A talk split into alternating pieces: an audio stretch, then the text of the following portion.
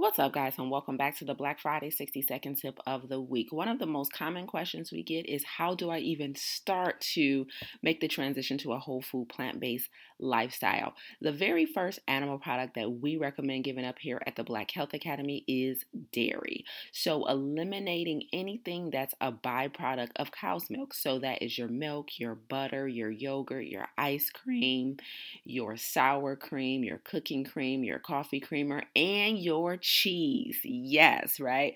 Um, we know cheese is highly addictive. It's usually the dairy product that is the most difficult for individuals to give up.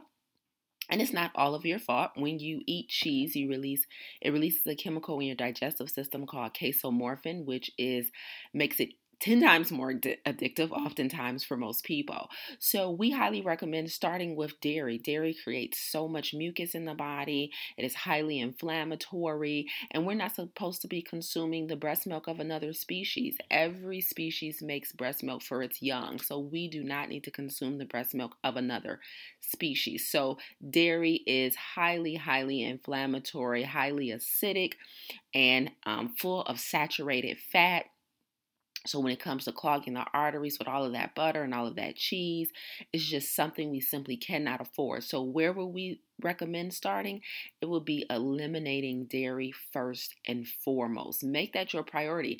And you know, the obvious dairy is obvious, right? Like cheese, butter, yogurt. But what you want to be mindful of as well is products, prepackaged or pre cooked products that are made with dairy that you might not have realized. So you want to get into the habit of reading ingredient labels. And when if you're dining out, you want to get in the habit of asking directly, you know, was any dairy used in the pre- preparation of this meal. Treat it kind of like an allergen, right? Just say, hey, I'm allergic to dairy, so I can't have any dairy, just to ensure that your meal is completely dairy free. So that is the first step. Get after it.